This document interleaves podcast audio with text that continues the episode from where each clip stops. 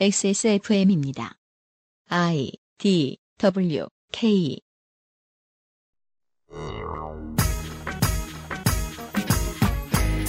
왜 국감만 되면 아프리카 TV는 비판의 대상이 될까요? 군에서 재판을 담당하는 심판관은 그 전에 무슨 일을 하던 사람들일까요? 현 정부와 검찰의 적폐청산 관련 프로젝트들은 야당의 주장대로 정치 보복일까요? 10월의 민주평톡에서 확인하시죠. 2017년 10월 세 번째 목요일에 그것은 알기 싫답니다.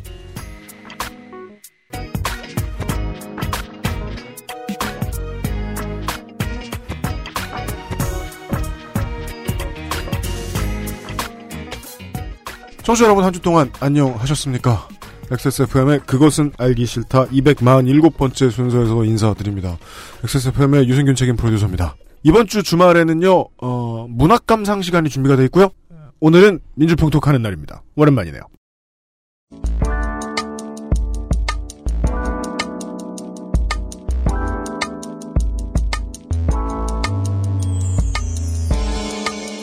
미디어 브리핑. 민주적이며 평화로운 뉴스 토크.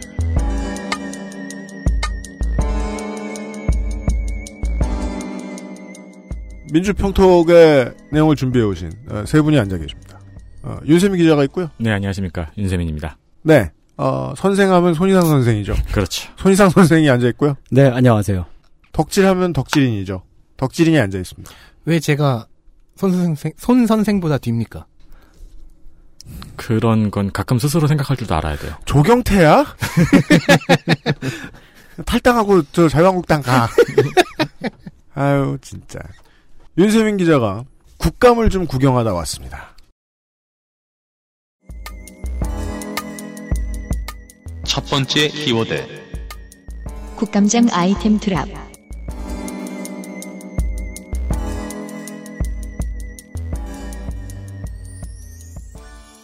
네, 그렇습니다. 국정감사입니다. 어, 우선 전해드릴 얘기는요. 요즘은 게임도 무과금으로 하기 힘든 게임들이 많죠. 아, 그- 네, 맞아요. 맞아요, 슬퍼요. 네. 돈을 내야만 하고 그죠? 네. 그런 과금 제도가 없으면은 강제로 광고를 봐야 되는 그렇죠. 그 모바일 그렇죠. 게임들은 그렇죠. 저는 이제 모바일 게임 끊은 지가 좀 돼가지고 다시 그냥 예스러운 PC로 돌아왔는데 저도 끊어야겠어요. 이러다가 탑에 뼈를 묻겠어요. 정신 이상자가 된 상태로 탑에 뼈를 묻을 것 같아요. 아, 그럴 수 있어요. 이해됩니다. 요즘 저 이제 저 포켓몬도 이제 슬슬 많이 안 잡기 시작하고 그렇다고 해서 사람들이 모바일 게임에서 떠났느냐? 아니죠.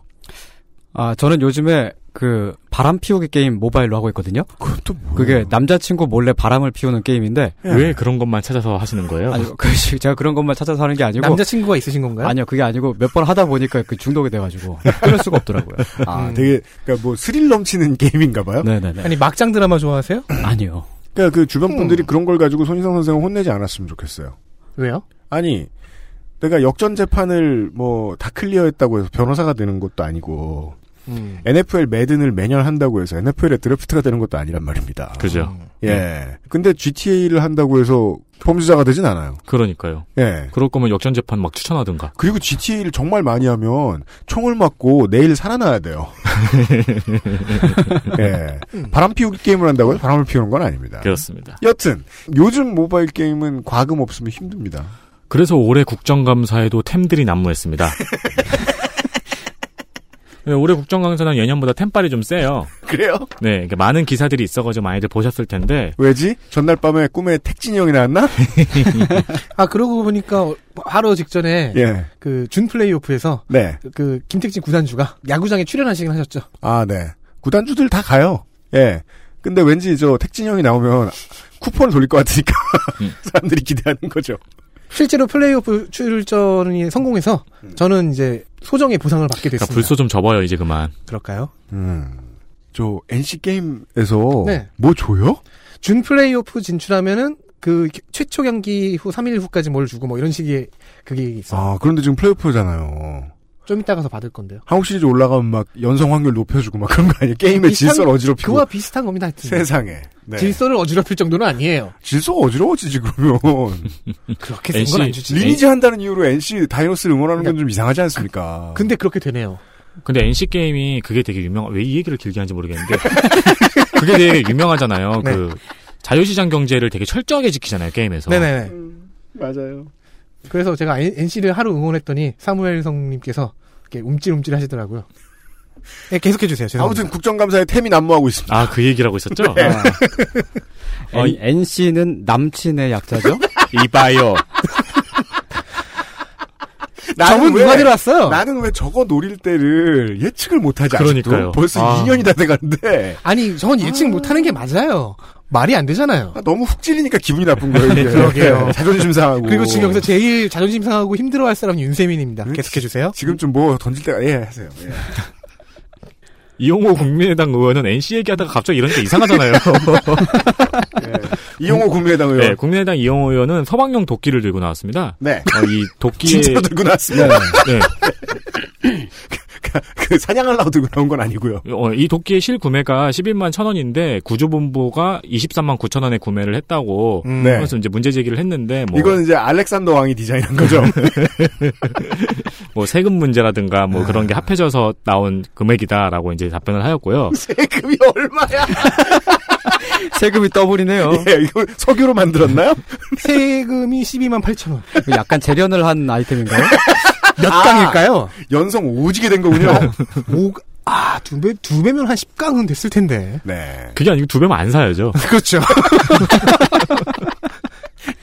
어, 자유한국당 최인혜 의원은 태양광 패널과 세척제를 들고 나왔습니다. 그렇습니다. 그 직접 그 패널에 세척제를 뿌리면서 이 태양광 패널과 세척제 때문에 환경이 오염된다 뭐 음. 이런 지적을 했고요. 이거 얘기를, 이거 얘기를 들은 바가 있어요. 그, 실제로 패널에 의한 환경 오염이 일어나려면 10몇 년이어야 되는데, 16년인가 그래야 되는데, 아직 한국에서 쓰이고 있는 태양광 패널은 그만큼 나이를 먹지 않았대요. 네. 단 하나도. 맞습니다. 음. 예. 이게 또 그 의원실에 어, 물론 뭐 젊은 보좌관들도 이런 생각을 가지고 있는 사람들이 많겠지만 조금 이제 왕보좌관 선에서 뭘 들고 나가야 좀 찍어준다. 음.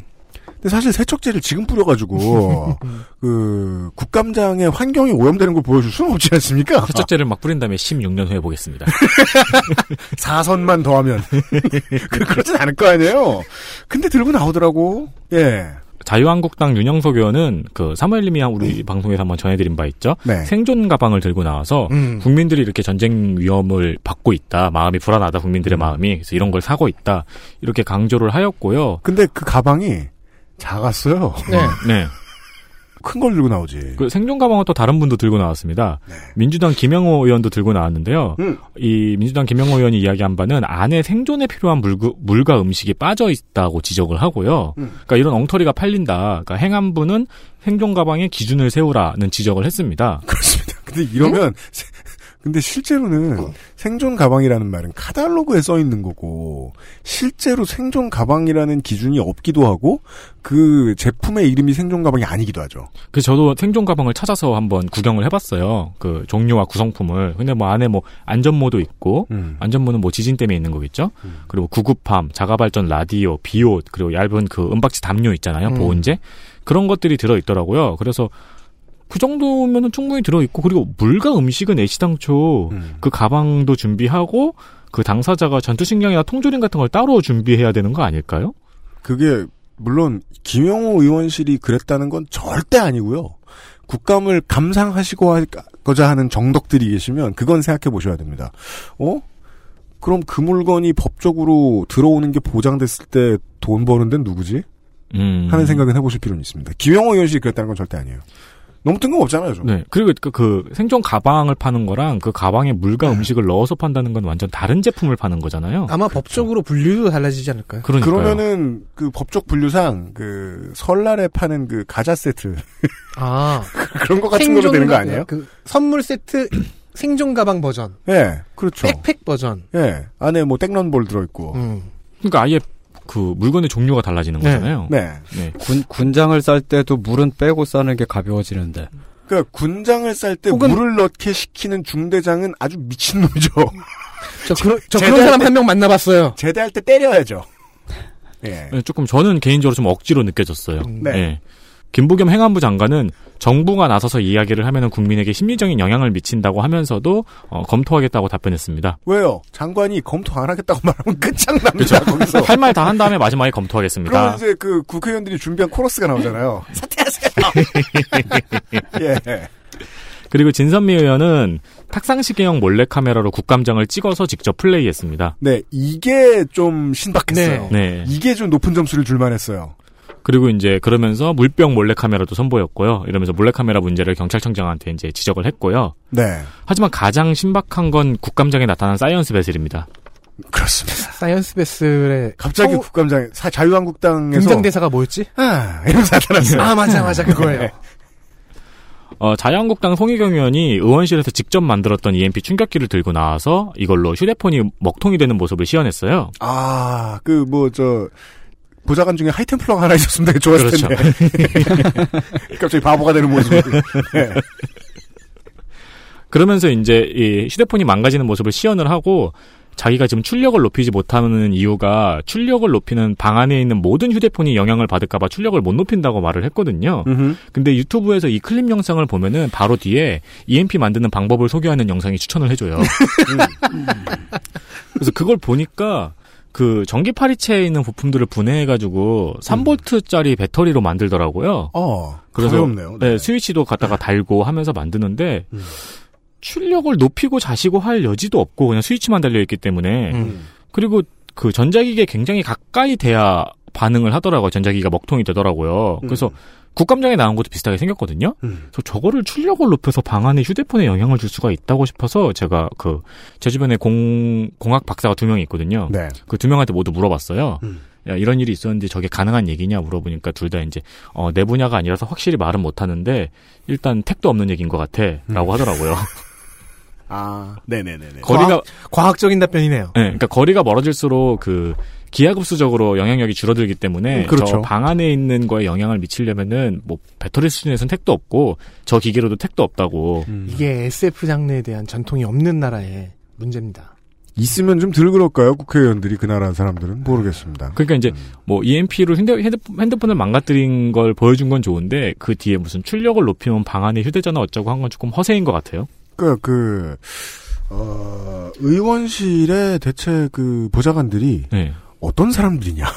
요것을 좀 알아봐야 되겠죠. 음. SF 광. 예. 아니, 사실은 뭐 되게 자극에 민감한 그 센서 같은 걸 막 달아가지고 손에 힘 꽉 주면 출력 확 높아지고 막 아 광, 광, 광선검처럼. 자이언맨 덕후. 네. 어찌 알아? 그런 능력이 있는 사람들일지. 근데 그 돈 받고 국회의원실에 썩고 있다. 음. 안타깝습니다. 네, 그 가장 신박한 아이템은 제 개인적인 생각으로는 EMP 충격기인 것 같습니다. 아, 제일 재밌긴 했어요. 네, 예, 진, 진선미 의원께 제일, 제일 마음에 드네요, 저는. 음, 네. 그렇습니다. 그리고 아프리카 TV의 서수길 사장이 국정감사 증인으로 출석했습니다. 자, 아프리카 TV 사장은 되게 공무원 자리 같아요. 뚜껑 끌려 나가야 됩니다. 이제 공영방송 같기도 해요. 네. 거의 뭐 그렇죠. 근데 공영방송도 이렇게까지 많이 멱살 잡이 당하진 않아요. 음, 네. 맞아요. 어, 뭐, 짐작하시다시피 음란성, 폭력성, 그리고 별풍선 하루 한도에 대한 문제가 제기됐습니다. 음. 현재 별풍선 하루 한도가 3천만 원이라고 해요. 네. 결제 하루 한도가. 근데 김성수 의원이 한 가장이 하룻밤에 6,600만 원의 별풍 결제를 한 사건에 대해서 언급을 하면서 어, 이걸 물어봤어요. 이런 사건이 있는 걸 알고 있냐. 그러니까 전혀 모른다는 반응을 보이더라고요. 이 서수길 사장이. 그리고 하루 결제 그 한도가 3천만 원이라서 그거는 불가능하다는 표정과 반응을 보였습니다. 근데 이 국회의원들이 생각하는 하루의 개념이 달랐던 거죠. 그죠? 네. 이후에 고용진 의원이 한도가 3천만 원이면 밤에 하루의 경계가 넘어가면 두 번 결제할 수 있고 그럼 부가세까지 해서 6,600만 원인 것 같은데 나 같은 문외한도 잠깐만 생각해도 알 수 있는 걸 대표가 모른 척하는 게 말이 되냐? 라고 지적을 했고 그러니까 맞는 말인데 말장난인 게 국감에서 되게 많이 나와요. 실제로는 11시 59분에 결제하고 12시 1분에 결제하면 이게 이틀간 결제한 거죠. 어떻게 하루 동안 결제한 겁니까? 음. 왜 자본주의를 무시하나 몰라요. 전 그렇게 생각해요. 그리고 하지만 여기서 말하는 하룻밤이라는 그 관용 관용적인 의미에는 또 맞아떨어지죠. 그러니까, 그러니까. 이제 그 서수길 대표가 이렇게 답변할 수도 있었던 거죠. 그죠. 네. 그게 하루에 6,600만 원이 아니고 경계에 이렇게 한 거다라고 답변할 수 있었던 내용인데 네. 그 영상 클립을 보면은 진짜 모른다는 표정과 반응을 보여요. 음. 그리고 그 가장의 케이스 같은 경우에는 그 배우자가 현재 아프리카를 상대로 고소를 진행 중이고요. 그리고 언론에 보도도 됐는데 대표가 이걸 왜 모르냐는 질타를 받았습니다. 음. 한편 그 음란성과 폭력성에 대한 규제와 별풍 한도에 대한 규제 등이 계속 논의가 되었는데요. 개인적으로 이게 sub 매체에 대한 규제나 그리고 별풍선 결제에 대한 규제가 법적으로 제재되는 게 과연 올바른가에 대해서는 조금 고민이 필요하다고 생각을 해요. 이게 그 네. 저희가 지금 나이를 먹었으니까 저도 되게 아프리카 꼴 보기 싫거든요. 음. 근데 그건 내가 늙어서 그런 거고 음. 저희도 어릴 때 서태지나 뭐 패닉 노래 들으면 어른들한테 이런 소리 들었잖아요. 네. 음. 실제 큰 그림은 이거잖아요. 지금은 유튜브 스타가 TV에서 뜬 사람보다 더 스타고 네. 젊은이들에게 네. 네. 아프리카 TV도 그렇고 그 이런 새로운 매체들이 관심을 잡아먹고 있단 말입니다. 네. 새롭게 들어서는 새롭게 시장에 들어서는 대중에 제 앞에서 뭔가 가져가고 있고 미디어 권력을 옛 매체가 지금 놓치고 있는데 네. 그 와중에 지킴이 역할을 자꾸 국감에서 하려는 정치인들이 보입니다. 음. 돈의 입장에서 보면 그래요. 어, 소수에 불과한 다른 법으로 처리를 해야 할 그 혐오 발언을 일삼는 이런 뭐 개인 방송업자들 이런 사람들을 매체 전체의 문제인 것처럼 확장시켜서 이야기하는 것. 음. 이것은 시장 간의 권력 다툼에 정치인들이 개입한다는 인상을 지울 수가 없습니다. 그리고 이제 그 문제가 있죠. 트위치나 유튜브 같은 경우는 그 우리나라 법으로 규제를 해봤자 그러니까 규제가 안 되잖아요. 음. 그러니까 결국 어쨌든 시장에서는 지금 동등하게 경쟁을 하고 있는 건데 음. 거기서 우리나라 기업만 떨어지는 효과가 나오잖아요. 실효성의 문제가 좀 있죠. 그러니까 국가의 정치인들이 진보와 저 보수를 떠나서 새로운 매체의 적대적인 되게 중요한 이유도 거기에 있죠. 국법에 안 매달리는 회사가 많아요. 그렇습니다. 아프리카도 사실 법인 외국으로 옮겨버리겠다라고 그냥 칼 확 휘둘러 버린다. 음. 그러면 갑자기 상황이 달라질 수 있어요. 음. 예. 게임 쪽에선 스팀도 그렇죠.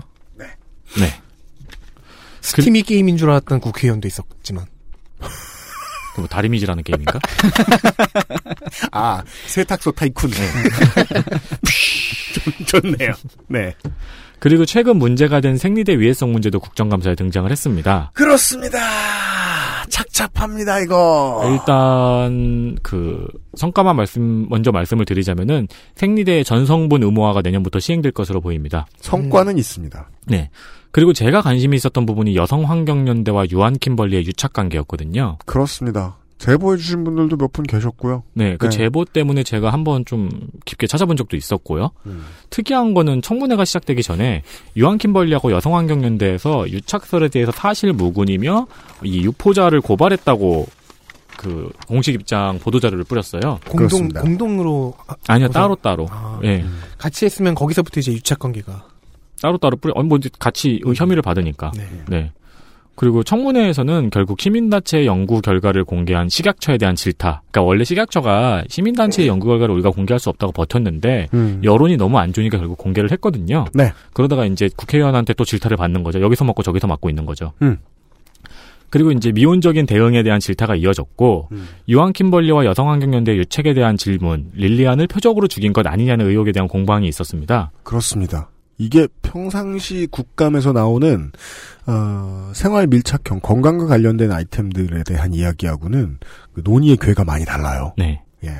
개인적으로 굉장히 묘한 사건이에요. 음. 이 선후 관계와 말바뀜 같은 걸 보면 볼수록 그 그런 거 있잖아요. 사람이 조심해야 될 때 물증 없이 넘쳐나는 심증, 네, 맞습니다. 심즈 말고. 음. 결국 아직까지는 소, 심지가 넘쳐나면 네 게임하기 괴롭습니다. 결국 아직까지는 소비자가 알아서 현명하게 판단해야 된다는 건데, 근데 그것도 정보에 밝은 젊은 사람들 이야기지 생리대가 그런 사람들만 쓰는 건 아니잖아요. 음. 예, 그 아직 그 정보에 밝지 않으신 분들이거나 이런 분들은 불안해하시거나 혹은 아무것도 모르고 피해를 받을 수도 있는 시점입니다. 최초의 질문 소수의 언론들만 내보내고 결국은 회자되지 않았던 질문은 이거였죠. 이게 왜 릴리안에서 끝났을까? 네. 네. 그리고 후속 보도가 이제 뭐 세계일보도 그렇고 여러 몇 가지 이제 작은 언론사를 중심으로 꽤 많이 지금은 나오고 있어요. 네, 저희들도 지금 상당히 조심스러워 하면서도 관심을 놓지 않고 지켜는 보고 있습니다. 네. 예, 예, 예. 어, 네. 국감 관심 없으신 여러분. 국감은 이런 일을 하는 곳입니다. 그렇습니다. 많은 템을 꺼내고요. 많은 분들이 국감 얘기보다 앞에 NC 얘기를 더 좋아하셨던 것 같아요. 네, 개그를 치고요. 네, 그런 자리입니다. 뭐 또 정확히 정해지면은 공지를 드리겠습니다만은 국감의 내용들을 정리할 수 있는 시간도 그 아실에서 마련을 해 보도록 하겠습니다. 국감에 대해서는 꾸준히 관심을 가지고 있었는데 쉽게만 얘기하면 제가 방송 포맷을 못 잡았어요. 음, 하도 없는 일이라. 예. 그죠. 네. 지문 매체에서는 도전하다가 사람들이 국민들이 국감에 대한 관심이 너무 없다 보니까 그냥 다 망해서 꼬꾸라지는 게 되게 많은데 음. 안 그러려면 준비를 잘해야 될 것 같아서 아무튼 윤세민 기자가 맛보기를 좀 보여드렸습니다. 첫 번째 이야기였습니다. 그것은 알기 싫다는 한 번만 써본 사람은 없는 빅그린 프리미엄 헤어케어에서 도와주고 있습니다. XSFM입니다. 두피도 피부니까 클렌징으로 세안하고 스킨, 로션, 영양크림까지 얼굴에 놓치기 싫은 피부관리 같은 피부인 두피는 잊고 계셨나요? 짜증나고 힘든 일상으로 지친 두피와 모발을 새로워진 빅그린 투쓰리 프리미엄 샴푸에 맡겨주세요. 소중한 내 두피와 모발의 변화 잊지 마세요. 두피 역시 내 소중한 피부란 사실. 두피도 피부니까 빅그린 투쓰리 프리미엄 daily scalp 샴푸 Big Green 같이 쓰면 더 좋아요. 투쓰리 트리트먼트 투쓰리 헤어팩 용산에 있는 사람들은 컴퓨터 전문가지 내 컴퓨팅 환경까지 전문가는 아니니까 문의하실 때 저희를 신뢰하지 않는 고객들도 많이 만나 뵙습니다. 하지만 업무, 학습, 게임을 하실 때 당신이 느끼실 답답함과 어려움은 알고 보면 CPU와 쿨러의 궁합, CPU와 메인보드의 상성, 램, 셀 레벨, 내장 사운드 카드의 드라이버 버전 등에 따라 나타나는 결과일지도 모릅니다. 혹은 팬 쿨러를 뒤집어 끼웠는데 아무도 모르고 몇 년이 흘렀을지도요. 011-892-5568로 전화 주십시오. 당신의 삶에 생각보다 많은 부분이 바뀔지도 모릅니다. 컴스테이션은 조용한 형제들과 함께합니다. 추석이 끝나도 아직도 밀어낼 물량이 있나 봐요. 물량 괴물이에요, 빅그린. 김상조 독점거래위원장. 빅그린에서 무슨 일이 있는 겁니까? 안녕하십니까. 날이면 날마다 오는 빅그린 세일. 흔해 빠진! 전혀 unique하지 못한! 그렇습니다. 투쓰리 프리미엄 샴푸 700 플러스 300ml 1리터죠? 2,900, 아, 29,990원. 그쪽에서 이야기하기로는 직원값보다 싸다라는 말씀을 하시는데요. 직원한테 왜 그런 나쁜 대접을 하고 그래요? 직원가를 좀 더 낮추실 생각 없으신지. 정신 차려야겠네. 네, 좀 더 낮추셔도. 될 것 같아요. 네. 네. 그리고 케라틴 헤어 마스크 10ml가 10개 14,700원. 음. 그리고 홈메이드 핸드워시 최대 58% 할인 들어간다고 합니다. 58% 할인이랍니다. 네. 샴, 샴푸는 저도 이번에 사야겠네요. 김상조 독점거래위원장이나 유면상 PD나 특히나 윤세민 에디터도 그렇고 머리가 길어서 지금 밖에 옹기종기 앉아 있어요. 손희상 선생하고 덕질인 다 머리 길구나. 저는 이제 늘 평균 0.5mm를 유지하니까 빅그린 투쓰리 샴푸 1kg 하나 사놓고 지금 2년 반째 쓰고 있거든요.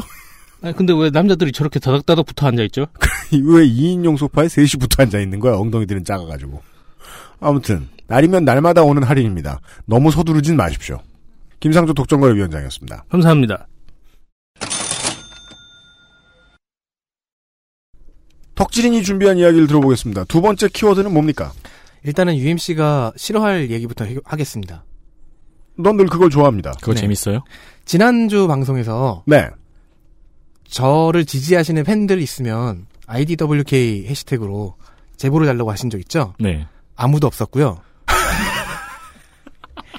죄송합니다. 그나마 오늘 12시 41분에 이런 트윗이 올라왔군요. 7HCHGCUD님께서 지금쯤 녹음하시려나 이번 주에도 기대할게요. 덕질인 화이팅. 이 한 분께 감사드립니다. 어, 광저우에서 고영회 씨가 메일을 보내주셨습니다. 저는 홍성감님의 팬은 아닙니다. 그렇다고 홍성감님의 방송 에피소드 다운을 거르거나 청취를 거르지 않습니다. 감사합니다. 다만 상대적으로 집중해서 듣지 않을 뿐입니다. 아, 이 문장 하나하나마다 일이 일비하게 하네요. 스판덱스 영웅전을 엄청 집중해서 들었는데 그 다음 회에 AS된 양이 되게 많았고 그게 반복되다 보니 글이 되었습니다. 반복까지는 아니었는데. 그래도 이슬람 덕질기는 재밌고 유익하게 들었습니다. 그리고 북극여우님 방송 매우 즐겁고 유익하게 들었습니다. 네, 이럴 줄 알았어. 다음에 또 뵙길 기다리고 있겠습니다. 제가 본 트윗은요. 덕질기라서 당연히 덕질인인 줄 알았는데 북극여우님이라 횡재한 기분. 아, 네, 동의합니다. 흥지하셨습니다. 네. 이러니 저러니 해도 잘 듣고 계신데요. 네. 이렇게나 팬이 많다는 사실을 알게 되었고요. 한 분이나. 언론인의 왜곡이죠, 이게. 돈이나. 아무튼, 예. 키워드는 뭡니까? 그 남자의 법정. 법정.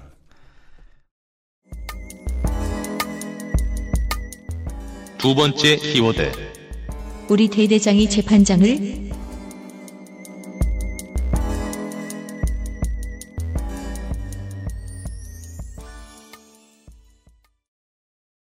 먼저 최근 소식 하나로 시작을 해볼게요. 네. 부하 여군을 성폭행한 혐의로 기소된 현역 해군 대령이 군사법원 1심에서 징역 17년을 선고받았습니다. 음. 동시에 신상공개 10년, 지난 16일에 나온 판결이고요. 음. 군사법원 판결입니다, 당연히. 네. 이 보도를 보니까 한 지난 6월쯤에 있었던 네. 또 다른 군사법원의 판결이 떠올랐습니다. 통칭 A대위라고 불렸던 한 A 동- 대위. 네. 동성애자 군인에 대한 군사법원의 판결이었습니다. 음. 군 검사는 2년을 구형했고요. 6월 초 징역 6개월에 집행유예 1년이 선고되었습니다. 음. 당시 기사에서는 이 A 대위는 항소를 하- 하지 않겠다. 항소할 기운이 없다. 라는 식으로 얘기했었어요. 제가 당시에 이 기사와 그 판결문을 읽다가 A 대위의 혐의 사실에서 이상한 문구를 보았습니다. 영내에서 하급자를 수차례 강제 추행. 이게 왜 이상하죠? 왜냐하면 A 대위가 기소된 이유, 이유를 일반 언어로 풀었을 때 파트너와 성관계를 가졌기 때문이었다라고 나와 있었거든요. 아, 근데 결론이 좀 이상하게 나왔다. 어 그러면 이 강제 추행으로 성관계를 맺은 것인가? 음. 어, 그러면 그건 성폭행이죠. 그쵸? 네. 그래서 군형법을 좀 들여다봤더니요. 재밌는 게 있었습니다. 군형법상의 추행죄는 일반적인 법과 사회에서 규정하는 추행과는 의미가 좀 달랐습니다. A대위가 적용받은 군형법은 제92조의 6입니다. 여기에는 추행을 어떻게 정의하냐면요. 학문 성교나 그 밖의 추행이라고 적혀 있습니다. 자, 추행을 규정하는 데에 학문 성교나 그 밖에 추행이라고 했으면 네, 어떻게 해석해야 됩니까? 학문 성교는 합의하에 해도 추행인 겁니까? 그렇습니다. 아. 그렇게 되는 겁니다. 음. 이게 결코 강요에 의해 피해자의 의사에 반한 성적 접촉을 의미하는 게 아니었습니다. 아, 그럼 그럼- 이건 추행이 아닌데 추행이 되는군요. 그러면은 이성 간의 학문 선교를 해도 그러니까, 그러니까 어떤 성별 간에 해도 이건 추행인 거네요? 그러니까 합의로 해도? 따르면 그렇게 그렇죠. 해석이 가능하죠. 아, 그 법대로 해놓은 거군요, 지금. 네. 그렇다? 이 조항은 1920년 미국에서 만들어진 전시법 제50조에서 온 겁니다. 이 제50조가 이제 해방 당시, 해방과 그 건국 당시 국방경비법으로 다시 62년에 군형법으로 넘어온 것입니다. 97년 된 법이에요. 이 조항은 헌법 소원이 몇 차례 이루어졌는데 매번 합헌 결정이 났습니다. 최근의 개정은 2013년 당시 민주당 김광진 의원의 발의였습니다. 처음에는 페이지 발의로 시작했는데 국방부 측에서 이제 군영 내 학문 성교가 군기를 해친다고 반대했고 보수 기독교계도 압박을 넣은 탓에 결국 개정으로 후퇴를 했습니다. 네. 그래서 현재 버전이 된 거죠. 개정한 게 이겁니다. 아, 이 당시에 그 보수 기독교계가 김광진 의원을 그 참 가열차게 씹었지 않습니까? 네. 그렇습니다. 어, 아주 막 나쁜 말로 막 그 동성애를 옹호한다. 조장한다. 네. 그렇게 자, 그런데 군형법 제92조에 앞에 1에서 5까지의 항목이 군대 내의 성적인 가혹행위나 위계에 의한 성추행 등을 정의하고 그걸 처벌하는 조항입니다. 그리고 6에서는 특정 체위만 핀포인트하고 있는 겁니다. 아, 이게 이상하군요. 법으로서는 상당히. 그렇죠. 네. 그러니까 그러면은 군대 내에서의 질서를 소중하게 생각하는 분들이라도 이런 질문을 가지고 가질 수 있는 거죠. 어, 그럼 영내에서 다른 체위나 다른 방식으로 하는 섹스는 추행이 아니잖아. 나쁜 게 아니라고 법이 정해놨잖아. 그렇게도 해석할 여지가 있죠. 단 한 가지 이것만 왜? 파고 그렇죠. 들어갈 여지가 있는 거죠. 그러니까 국왕 선교는 괜찮다 이건가요? 그런 얘기 하는 거예요, 지금. 위계에 의한, 강압에 의한 이런 것이 아니라면, 합의에 의한 것이라면. 그러면 패팅은 가능, 뭐, 그러니까 불법이 뭐 아닌가? 그런 질문이 나오죠. 가능한 얘기입니다. 참고로 현재 국회에는 폐지안이 발의되어 있는데요. 어쨌든 이렇게 군사법원의 선고문 중에서 강제추행이라는 부분을 이해할 수는 있게 됐습니다. 어떤 메커니즘으로 나온 단어인지, 어떤 의미였는지. 그럼 다음은 영내에서와 하급자입니다. 당시 A대위는 게이 dating 앱을 통해서 파트너를 구했고, 그 딱히 시가지로 나갈 형편이 안 되었는지, 자신이 거주하는 BOQ, 독신자 숙소에서 관계를 가졌습니다. 이 파트너들이 같은 직업인 군인이었고, 하필이면 죄다 하급자들이었던 겁니다. 뭐, 부사관이라든가 중위 소위. 병도 있을, 그건 확실하지 않네요. 병이면 뭐 그 스마트폰 앱 쓰고 그- 이- 어쨌든 이로써 하급자 부분은 설명이 됩니다. A대위는 이 데이트에 야간 외에 점심 시간도 활용을 합니다. 그래서 재판부는 이를 일과 시간 중 병역 내로 해석한 겁니다. 점심 시간에 자기 숙소에서인데 실제로는 네. 네. 점심 시간에서 자기 숙소, 이퀄, 일과 시간 중 병역 내. 이렇게 해서 영내에서와 하급자가 모두 다 의미가 네. 드러납니다. 또 하나의 쟁점이 등장합니다. BOQ가 영내로 취급되는 군시설인지 아닌지. 영내일지라도 우리 집이긴 한데 그렇죠. 장교에게는 자, 일단 건축법상 용도에 의하면 국방 군사 시설에 해당하긴 합니다. BOQ라는 것은 이제 독신자 숙- 숙소죠. 음. 거주 공간이에요. 그것도 단체 거주 공간은 아닙니다. 사적 공간으로 해석할 여지도 있긴 있는 거예요. 제가 바- 재판을 방청하거나 재판 기록을 직접 보진 못했지만 아마도 이 부분이 가장 첨예한 전선이었을 것으로 보입니다. 왜냐면 앞에 있는 그 강제추행 부분은 법에 그렇게 써 있으니까 걸고 넘어지면 찐 어쩔 수. 예, 네. 거- 걸고 넘어져 볼 수는 있겠지만 승산은 별로 없잖아요. 그렇죠. 이건 헌법재판소로 가야 되는. 네. 그리고 피고를 피고를 한번 의심해 보기로 한다면은 합의 사실 자체도 이제 검사 입장에서는 다퉈볼 여지가 있습니다.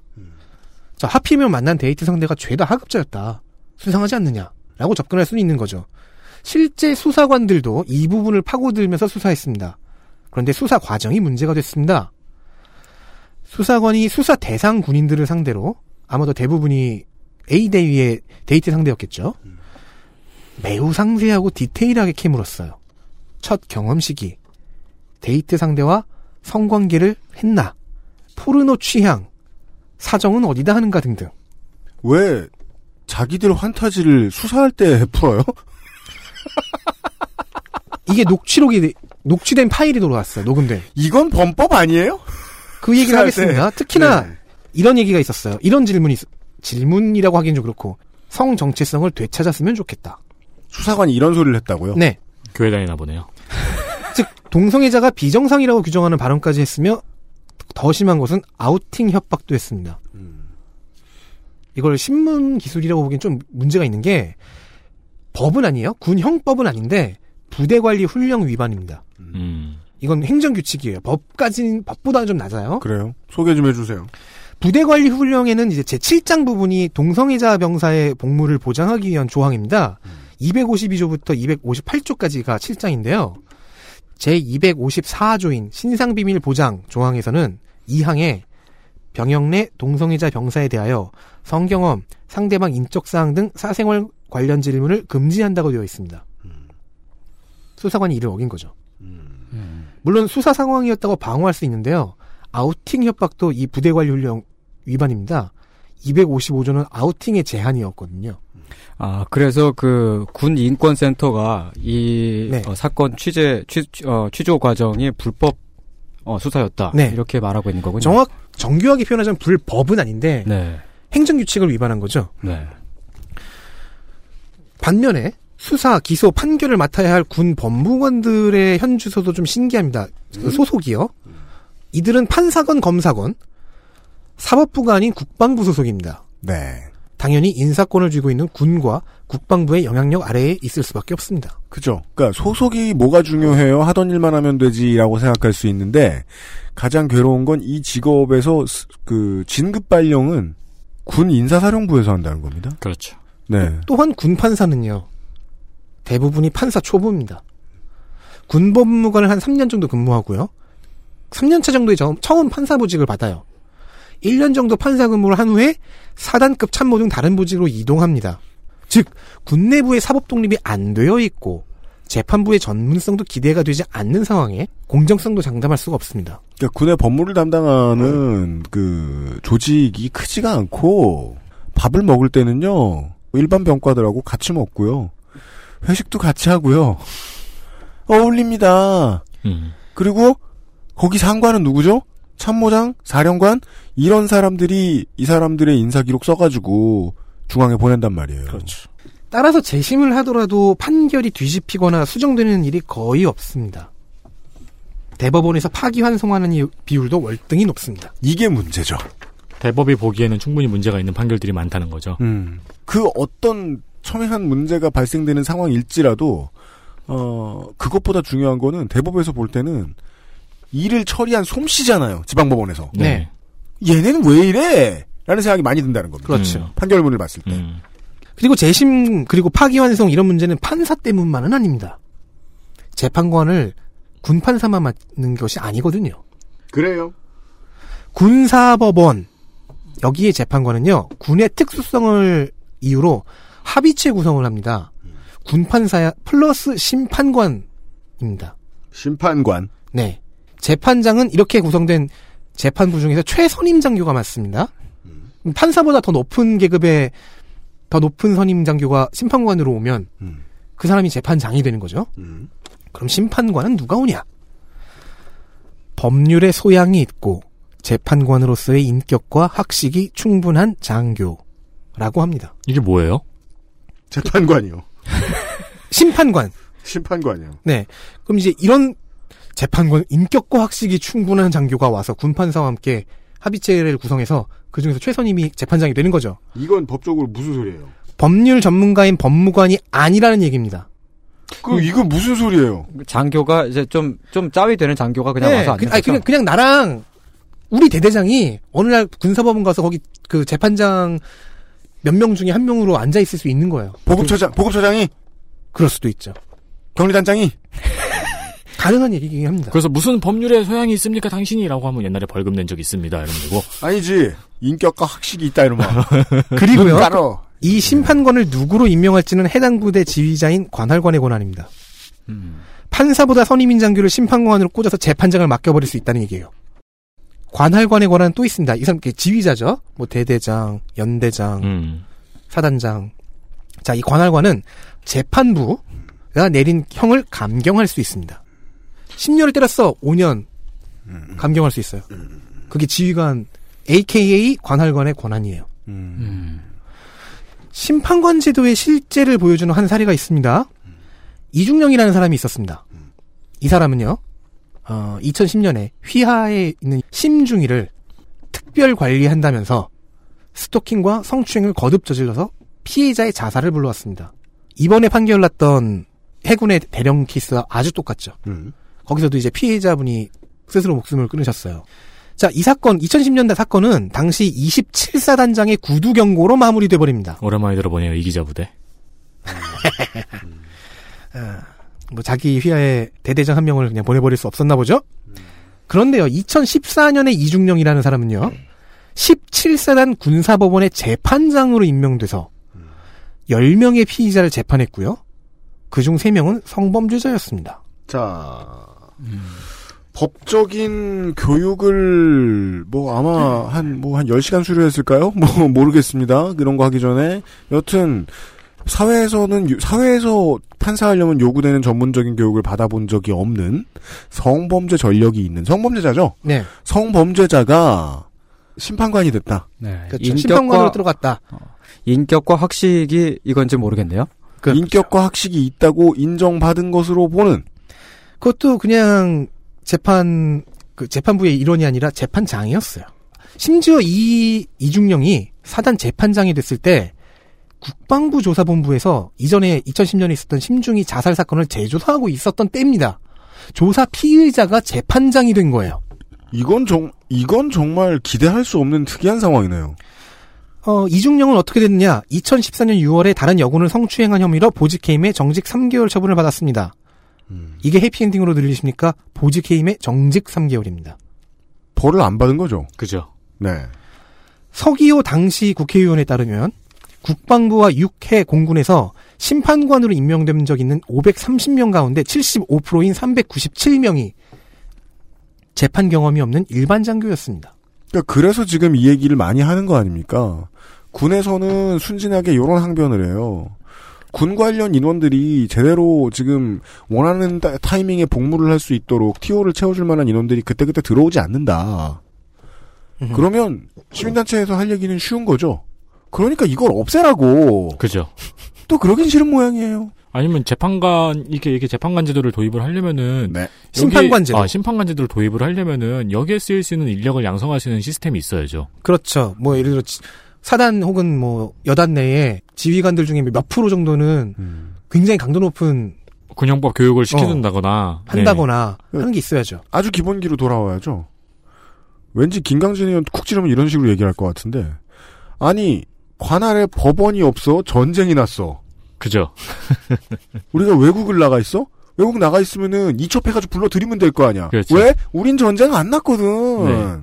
평시에 왜 이래야 되냐는 거예요. 자, 관할관과 심판관 제도, 그러니까 관할관은 지휘관이고 심판관은 지휘관이 임명한, 그래서 꽂아 넣는 네. 재판부의 일원이죠. 이 제도는 왜 생겼냐? 한국전쟁 당시에, 6.25 당시에 군 법무관들이 모자라서 판검사 자리를 채울 수가 없으니까 생겨난 제도였습니다. 근데 아직까지도 운용되고 있는 거예요. 음. 뭐 지금도 판사 자원이 좀 부족하긴 합니다. 그래도 주- 국방부에서 열심히 처우를 개선해서 조금씩 나아지고 있는 상태라고 해요. 그나마 지난 국회에서 나름 법을 개정해서 지난 7월 7일부터는 보통 군사법원의 경우 사단급은 폐지되고 군단급만 남, 남았습니다. 그러니까 사단 레벨은 보통 보통 군사법원의 크기가 줄어든다는 거죠. 네. 이러면 이제 현행 83개에서 30개로 군사법원이 줄어들게 됩니다. 이거는 줄어들었죠, 이제. 왠지, 이거는 왠지 그 전쟁 당시에 네. 임시로 만든 규칙이 전쟁이 끝나고 보니까 좋은 거야. 음. 자기들이 써먹기가. 음. 그래서 그냥 냅둔 것 같은 느낌이 있네요. 자기네 일원들을 범죄를 저지르면 쉴드 쳐줄 수 있으니. 그, 그러니까요. 어쨌든 현재 군사법원은 30개로 줄어들었습니다. 그리고 2015년에 있었던 조사에 따르면은 당시 49명인 판사 자원으로 수급이 충분하다고 합니다. 30개로 줄어들면요. 이 개정으로 인해서 관할관이 그 형을 감경할 수 있다고 했죠. 그 감경 범위도 3분의 1로 줄어, 줄어들었습니다. 10년 때였으면 7년까지만 깎을 수 있는 네. 식으로요. 심판관 제도를 적용하는 재판의 범위도 줄어들었습니다. 그나마 이제 됐다는 얘기예요. 음. 물론 아직도 피고인이 작전, 교육 및 훈련 등 업무를 성실하고 적극적으로 수행하는 과정에서 발생한 범죄에 한정하여 라는 약간 애매모호하고 수상한 단서가 붙어 있긴 합니다.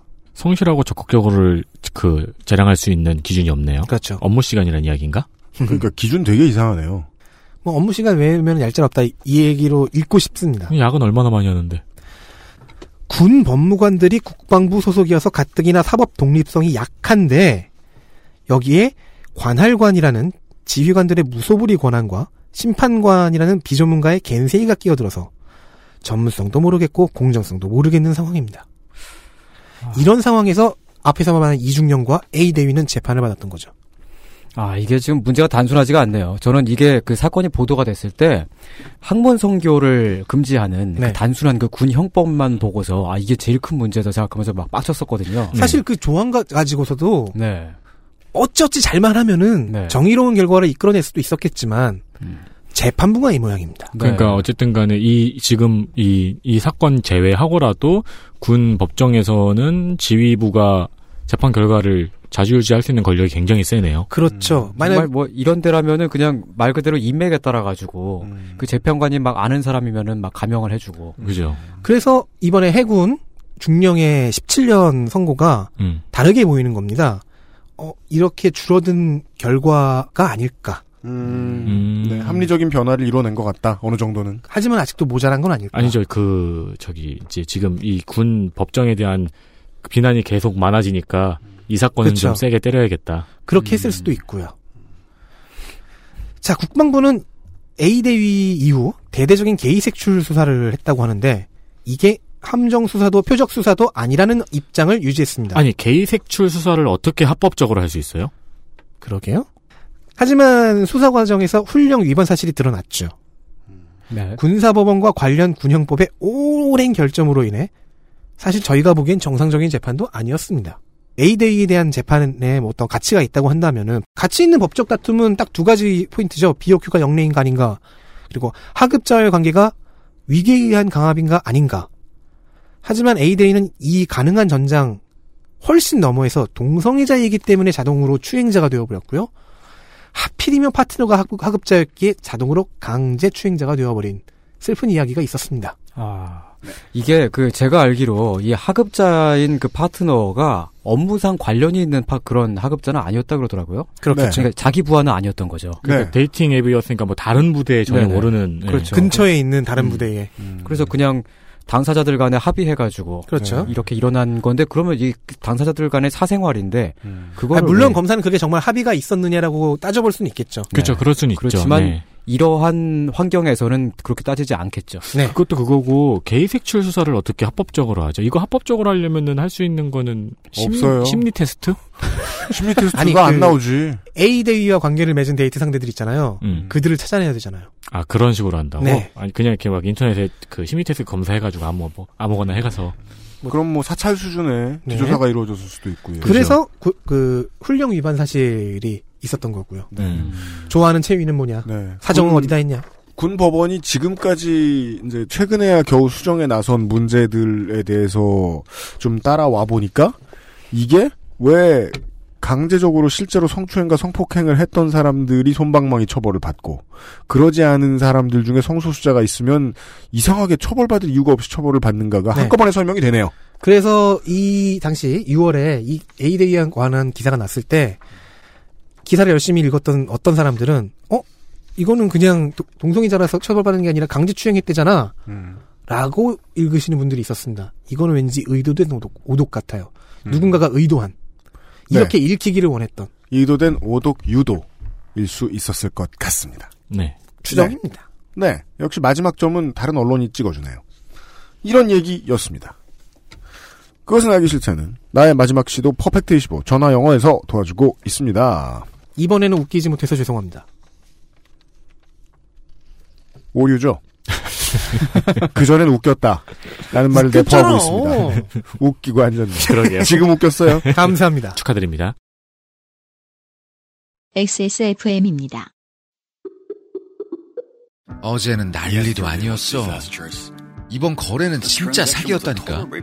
나야 알지. 내가 좀만 더 영어를 잘했어도 이런 일 안 생겼지. 근데 어떡하냐? 무역업이 12년 차에 토익도 900을 넘는데 영어는 계속 속을 썩인다니까. 영어를 책으로만 잘해요, 내가. Um, hey, why don't you call Perfect 25? 뭐? Perfect 25. 뭔데 그게? Perfect 25 English phone call service. 이거 말하는 거야? 퍼펙트25.com? Yeah, that's a good start. 무거운 그래픽카드 혼자 끼우다 휘어집니다. 컴스테이션에 문의하십시오. 자체 교사 자격 시험을 통과한 선생님들만 수업을 진행하고 적은 학생 수를 유지해 수업의 질이 떨어지지 않는 전화 영어. Perfect 25.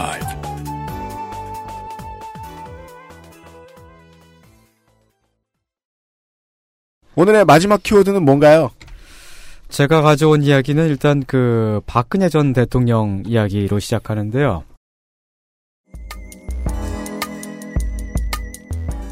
세 번째 키워드. 정치보복의 개념.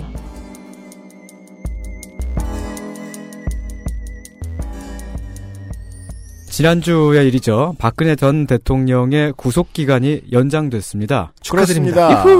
축하드립니다. 어, 네, 이게 그 재판부에 따르면 피고인이 석방될 경우에 남은 증인들에게 영향력을 행사해 증거 조작과 번복을 시도할 가능성이 높다. 음. 이런 이유를 들었는데 법원에서 이렇게 어, 우리 생각하고 비슷한 얘기하면 되게 신기하죠. 네. 예. 오 맞는데? 네. 에이 군사법원이 아니잖아요. 그러게 말입니다. 어, 이게 이제 이런 걸 줄여서 증거 인멸의 우려라고 하죠. 그렇습니다. 네. 도주까지는 아닌데. 네. 예.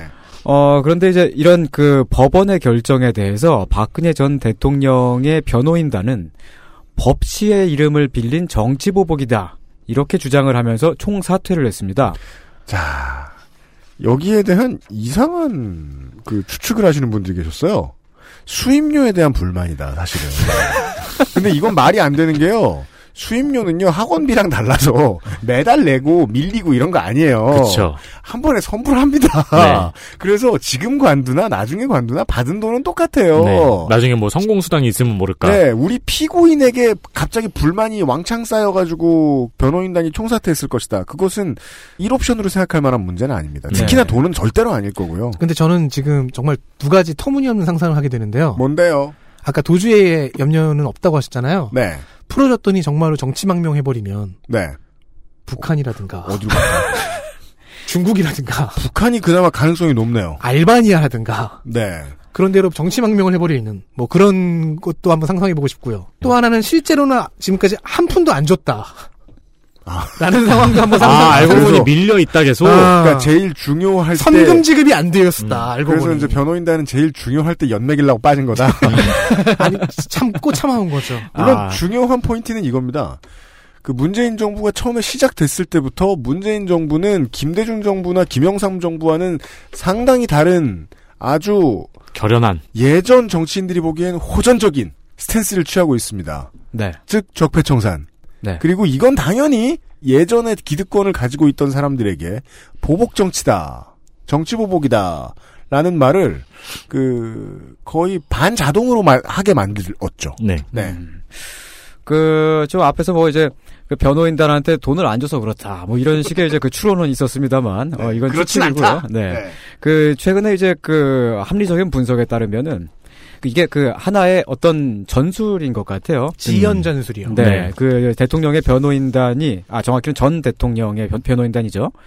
연장된 구속기간 6개월 동안, 이게 그 내년 4월 16일까지 구속기간이 연장되어 있는데, 이 동안에 재판 출석을 거부하면서 판결 자체를 어, 지연시킬 가능성이 있는 거죠. 그런데 이 박근혜 전 대통령의 추가 구속 영장이 발부되기 전에 무슨 일이 있었냐면 2014년 박근혜 정부 당시 세- 세월호 참사 보고 일지가 조작된 증거가 발견됐습니다.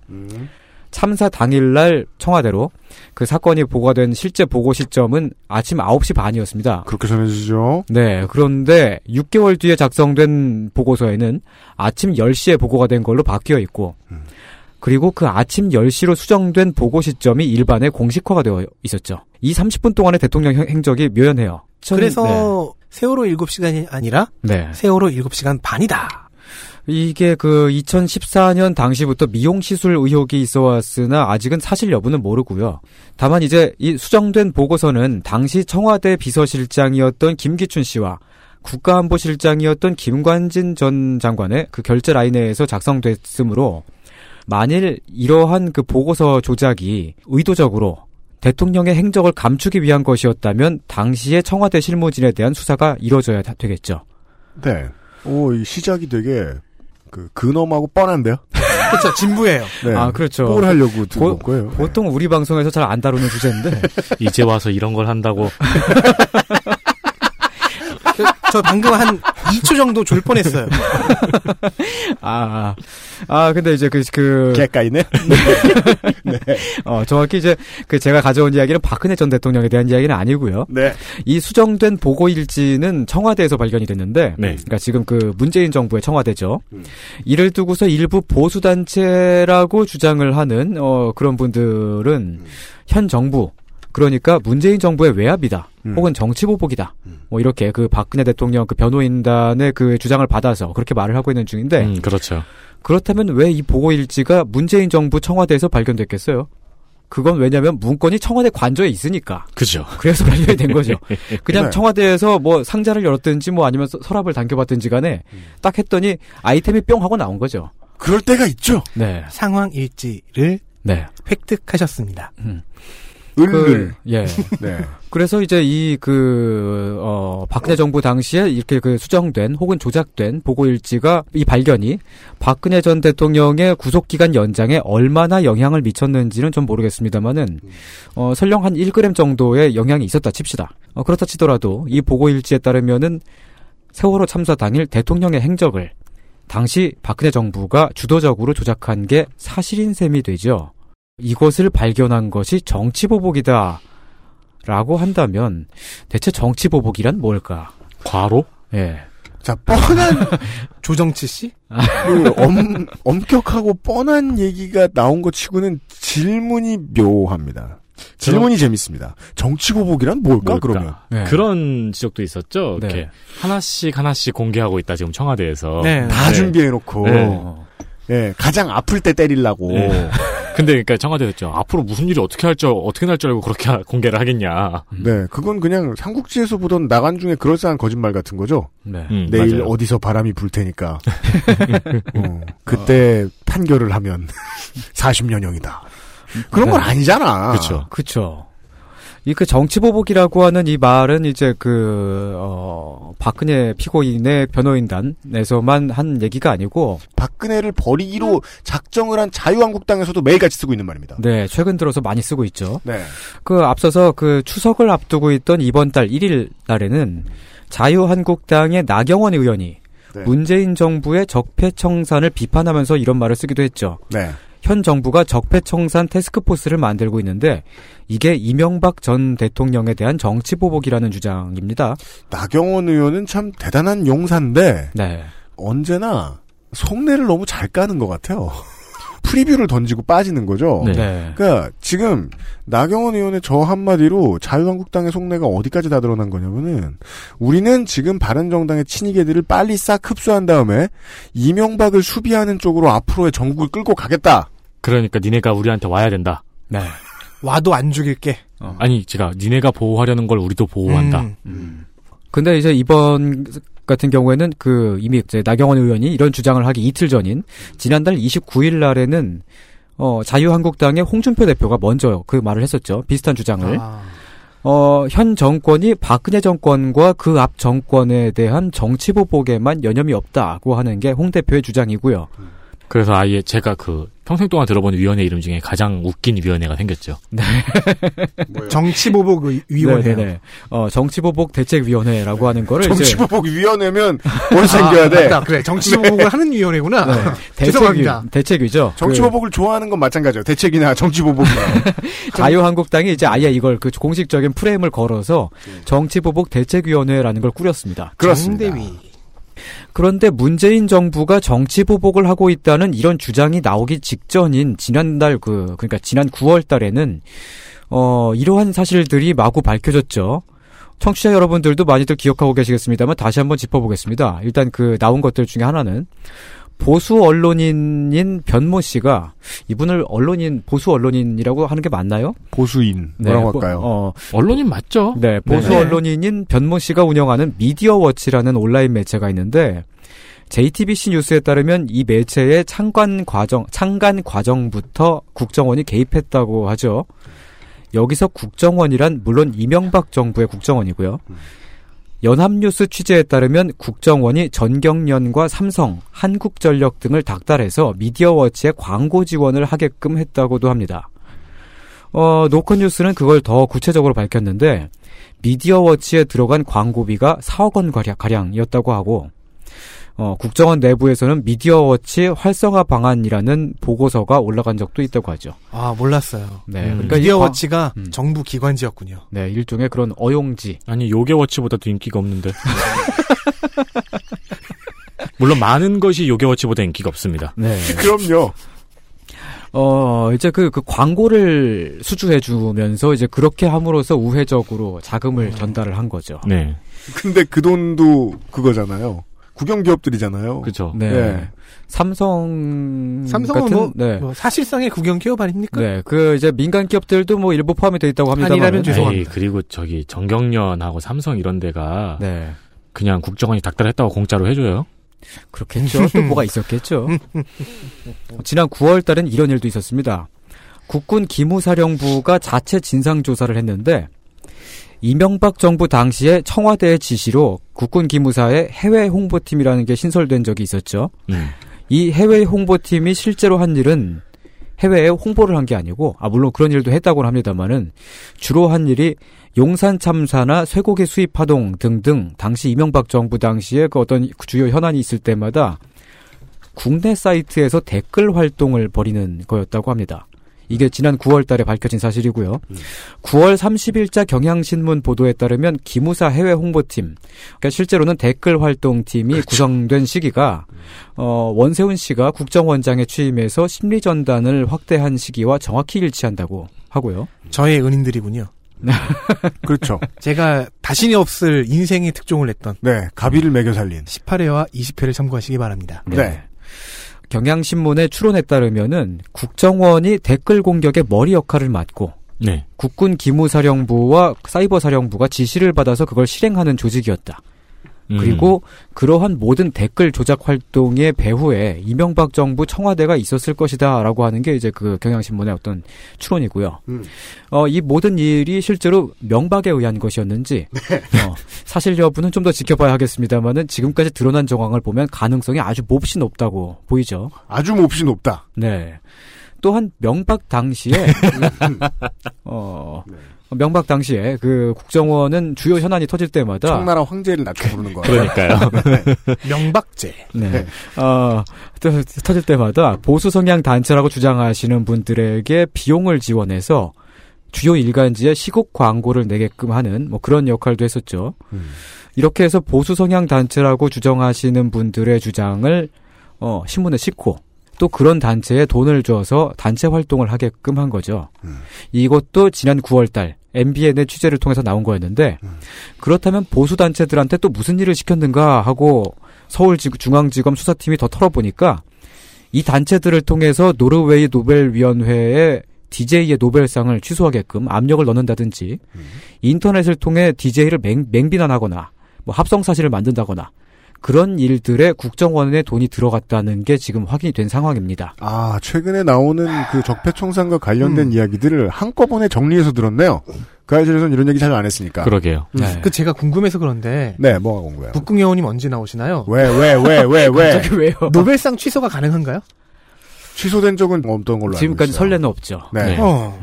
그렇다면은 지금까지 선례가 없었던 전례 없는 일을 하려고 했던 국정원이 거다. 야, 이명박 당시 국정원이 깡 좋다. 아니, 뭐 그 깡 좋은 것도 깡 좋은 건데 그런 사람들 모아놓고 이렇게 찌질하는 거 막 합성 사진 뿌리고 이러는 거 보면은 그 현실 인식이 좀 다른 거죠. 네, 그러니까 이게 그 실제로 진짜 어떤 그 노벨상 수상을 그 취소하려고 했는지 뭐 그것보다도 실제 그 그러 그걸 성공할 거라고 인식했다기보다도 이런저런 방식으로 뒤흔들고 막 이렇게 괴롭힌 거죠. 음, 그렇죠. 사실이 아닌 걸로 여론전 하려는 사람들은 보통 그런 방식을 택하더라고요. 음. 본능에 의한 건지도 모르겠어요. 그러게요. 저는 이 위원회가 노벨상 취소해달라는 이런 압력을 받았을 때 네. 어떤 기분이었을지 되게 궁금해요. 그뭐 이렇게 식물길처럼 그냥 반겨주고 오신 김에 노벨상 아이스크림이나 드시고 아니면은 그랬을 수도 있어요. 이렇게 불러가지고 아 그 이전에도 실수한 적이 몇 번 있긴 한데 그때도 취소 못했다고. 그러니까 그냥 조용히 가라고 아이스크림 먹고 가고. 그렇죠. 그렇죠. 그게 보통 실무자들의 태도죠. 네, 보통 그렇죠. 네. 잘 타이르죠 그렇게. 그리고 가면은 뭐 하는 애들이지? 이러고. 진짜 이상한 놈이었었다고. 그러니까. 예. 어, 자, 그러니까, 어, 박근혜 정부 때는 물론이고, 이명박 정부 때도 국정원이 그 이상한 일들을 많이 해왔는데, 어, 물론 지금까지 사실로 밝혀진 것도 되게 많고요.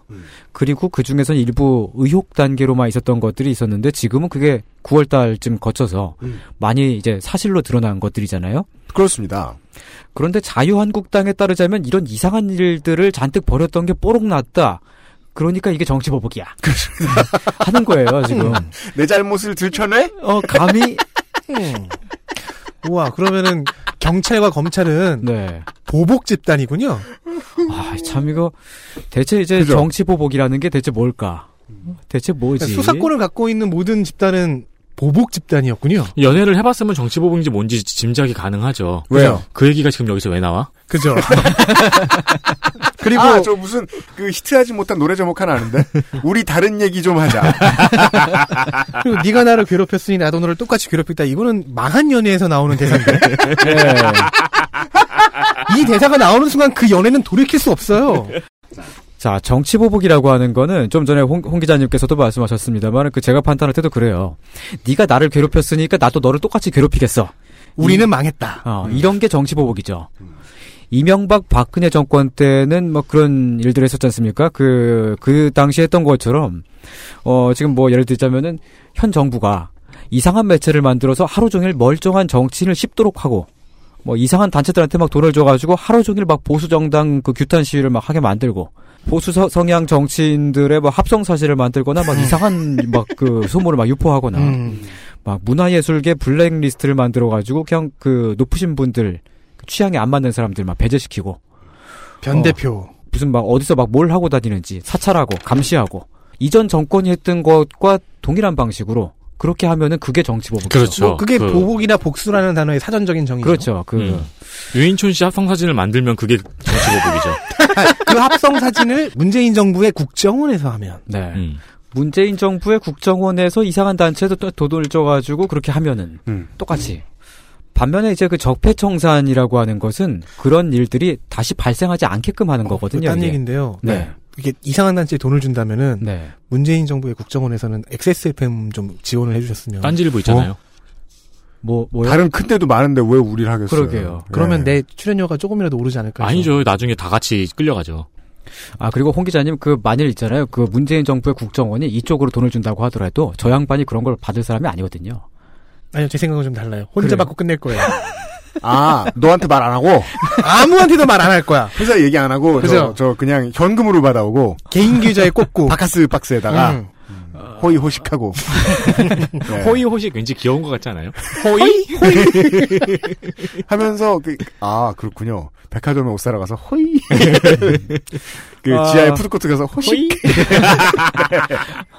그러 네. 근데 지금 그 현재 지금 정부가 하고 있는 일을 뭐제 주관입니다만은 제가 보기에는 아무리 보더라도 그렇게 호의를 하고 있지는 않아요. 네네네 맞아요. 네. 지- 지금 이 정부는 적폐청산이라고 하는 말을 사용하고 있는데 이런 거는 이제 그 이렇게 정치보복을 했던 그 지난 정부들이 했던 그런 과오를 다시 발생하지 않게끔 하는 거죠. 한국은 권력이 한 곳에 집중이 많이 되어 있는 정치 시스템을 갖고 있습니다. 그 군사적인 대치 국면이 이어지고 있기 때문이긴 하겠습니다만 그렇죠. 네. 지금 그 권력이 많이 집중되어 있고 그렇다 보니까 권력자가 그 힘을 잘못 사용하면 지난 정부 때 같은 일이 벌어지는 거죠. 방송사 사장을 갈아가지고 언론을 장악해요. 그리고 그 언론을 이용해서 말 안 듣는 검찰총장의 사생활 논란을 일으켜요. 음. 그래서 그 검찰총장을 팽시키죠. 그리고 그 다음으로 데려온 말 잘 듣는 후임 검찰총장을 이용해서 그때 그 당시에 막 우병우 그 청와대 수석의 비리를 파고드는 일간지가 있었는데 그 일간지의 주필을 아웃시킵니다. 그렇죠. 그 주필이 아웃된 이유는 대우조선 해양에 사주하고 같이 전세기를 타고 갔다. 땡이에요. 네. 근데 어 그러니까 왠지 혐의가 있을 것 같으니까 너 한번 털어보겠어라는 식으로 검찰이 나오면은 그렇게 되는 거죠. 어 공교롭게도 그 일간지는 조선일보였습니다만 하여간 대통령이나 청와대에게는 원래는 그런 일을 할 권리가 있지는 않잖아요. 근데 그런 일을 할 권리는 없지만 그렇게 할 힘은 있는 거죠. 그렇죠.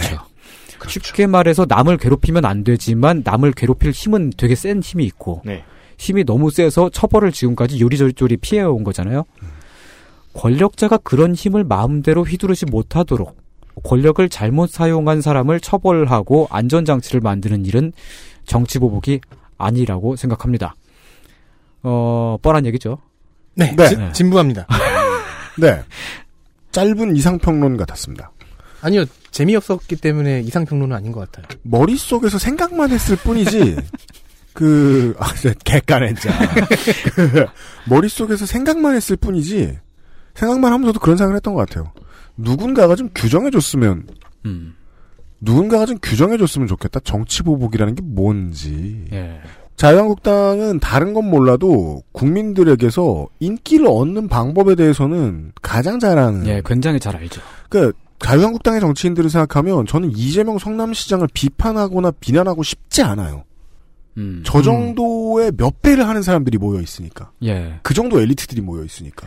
정치 보복이라고 하는 이 단어가 말이죠. 이게 나이가 많이 드신 분들, 그러니까 그 해방 이후부터 해서 그 극한의 그 이념 대립을 겪었던 그런 시기를 겪었던 분들한테는 이 단어 자체가 그 당시에 어떤 시절을 떠올리게 하거든요. 네, 맞아요. 어, 그때는 정말로 그 좌우가 서로의 보복을 하는 그런 음. 그 테러들이 있었고, 네. 뭐 그런 프레임을 딱 씌우는 거죠. 자유한국당의 이 마케팅 엘리트들이 네. 오랫동안 정치 보복이라는 단어를 꼭 붙들고 있거든요, 지금. 네. 그게 지금 다른 정당에도 퍼지고 있어요. 음. 바른 정당도 당연히 지금 엄행포 지켜야 되니까 하고 있고 선거구제 바꾸자는 얘기 나오면은 국민의당에서 이거 정치보복이라는 얘기 나오고 있고 네. 그럼 정치보복이란 말은 언제 써야 하는가라는 룰이라도 좀 있었으면 좋겠다라는 생각을 해본 적이 많아요. 네. 근데 정치인들 입장에서는 그렇죠. 자식이 예를 들면 김현철 씨, 음. 뭐 이런 사람이 자기 이제 개인 비리 사실로 인해서 잡혀 들어간다. 근데 그러면 그거는 그냥 법대로 처리하면 되잖아요. 네. 네. 근데 정가에서는 정치부 기자들은 정치보복이라는 표현을 써요. 음. 그땐 그랬어요. 그게 지금 계속해서 고착화되다 보니까 한국에서 정치보복이라는 말은 예전 정권을 상대로 법대로 하는 것도 다 정치보복이라고 표현을 하게 됐다는 거죠. 그렇죠. 어느 순간부터 그게 마음에 안 든다는 거예요. 정치보복이라는 단어는 그래서 법의 심판을 받는 사람의 입장을 대변해줘요. 이게 법대로 했어도 정치보복. 법대로 아니고 이상한 누명을 씌워서 노무현 전 대통령한테 했듯이 하더라도 정치보복. 음. 그 단어가- 부분은 좀 이상하지 않나. 단어가 오염되었다. 네. 네. 단어의 오염이 심하다. 법대로 했을 경우에는 정치보복이란 말 좀 빼주면 안 되나? 음, 음, 그렇죠. 그렇죠. 정- 진짜 말 그대로 정치적으로 보복했을 때만. 왜냐하면 촛불을 들고 나간 국민 전체가 정치보복한 것처럼 보이거든요. 박근혜 대통령한테는요. 음, 그렇겠죠. 그 입장에선 그렇죠. 그리고 되게 정말 자기가 피해자인 것처럼 말을 하잖아요. 네. 믿음도 가지고 있고요. 네. 그래서 이제 그 손희상 선생하고 제가 지금 마주 보면서 녹음을 하고 있는데 손희상 선생 계속 보다 보니까 손희상 선생처럼 사고를 하게 돼요. 어떻게 해요? 그래서 이런 제안을 하고 싶어요. 죽으라고?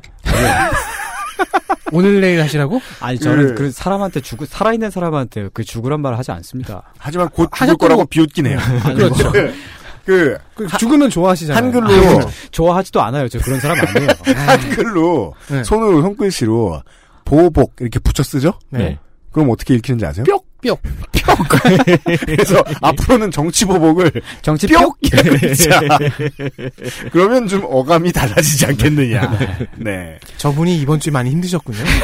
자꾸 손이상을 보다가 네, 제 핑계는 그래요. 아무튼 선생을 보는 게 그렇게 힘듭니까? 정치 뿅 제안합니다. 네. 아, 정말 보면은 이제 그 자유한국당 같은 경우는 네. 이렇게 프레임을 되게 잘 만들고 그렇죠. 어떤 단어를 붙여가지고 그 상대를 딱딱 규정시키는 걸 굉장히 잘해요. 이런 그 skill이 되게 좋아요. 음. 그죠. 실제로 자유한국당의 그 집권 시절에 무슨 일이 있었는지 음. 그 사실이 바뀌진 않죠. 그렇습니다. 네. 네. 이런 이야기였습니다. 음. 정치 보복이라는 단어의 개념의 오염은 우리가 신경 쓸 필요가 있다. 네. 점점 정치 마케팅이 고급화되고 있는 느낌이 확실히 들어요. 그래요? 네. 어, 그래서 이제는 좀 사람들이 그거를 구분할 수 있는 예, 생각도 좀 해야 되지 않을까. 저것이 정치 마케팅인가 무엇인가. 음, 네. 맞아요. 최근에 이제 몇몇 보수지들 중심으로 그 국정지지도 안 밝히기 시작하죠. 음, 네. 왜? 다시 올라갔으니까. 그렇죠. 음. 예. 이상현상입니다, 지금. 음. 네. 상당히. 음. 계속 고기압 머물고 있는 거예요. 지금 저, 저 보수 정당이나 보수 입장에서는. 그렇죠. 이거 왜 이렇게 계속 더워? 이러면서. 아, 근데 이런 반등이 일어날 수밖에 없죠. 네. 그래서 이 높은 지지율 중에 상당수는 이건 정치보복이 아니다라는 생각을 하시고 계시는 분들. 네, 실제로 그 이- 적폐청산이 정치보복인가 하는 그 여론조사가 있었잖아요. 음. 그 중에서 70%가 넘는 아마 75% 정도 가량의 시민분들이 어 이거 정치보복 아니야라고 판단하고 계셨죠. 네. 사실 제 두려움은 한 가지밖에 없습니다. 네. 이러다가도 정계란 살아 움직이니까 언젠가 또 분위기가 바뀌어서 정권이 바뀌었을 때 네. 그 전에 당하고 있던 정치인들이 자기가 아까 심판을 받은 사람들이 자기가 당했다고 오랫동안 믿었을 거 아니에요. 음. 실제로 보복할 거란 말이에요. 음. 그날이 오는 게 겁나긴 해요. 그게 지금의 미국이고 극우화돼가는 일부 유럽이거든요. 네, 네. 네. 아직은 우리가 그 생각 안 해도 될 때입니다만 그쵸. 언젠가 그날도 올까봐 겁나긴 하는데요. 그거 겁난다고 법대로 안 할 수는 없잖아요. 그렇죠. 네. 이런 시사 토론을 오랜만에 해봤습니다. 네. 세 번째 토론의 이슈였습니다. 뭐요? 이게 토론이었나요? 토론의 그 결론이 뿅이었잖아요. 그렇죠. 앞으로는 정치병. 뿅.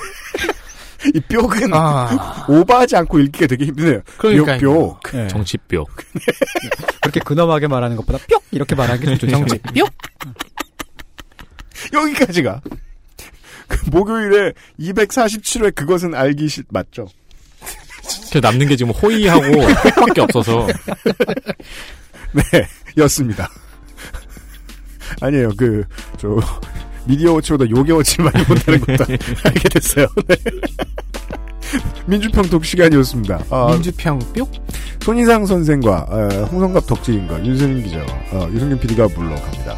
내일 이 시간에 오늘 시사 얘기를 진탕했으니까 어, 문학의 세계로 빠져보도록 하겠습니다. 청취자 여러분 듣느라 수고 많으셨습니다. 안녕히 계십시오. 안녕히 계십시오. 안녕히 계십시오. 안녕히 계십시오. XSFM입니다. I D W K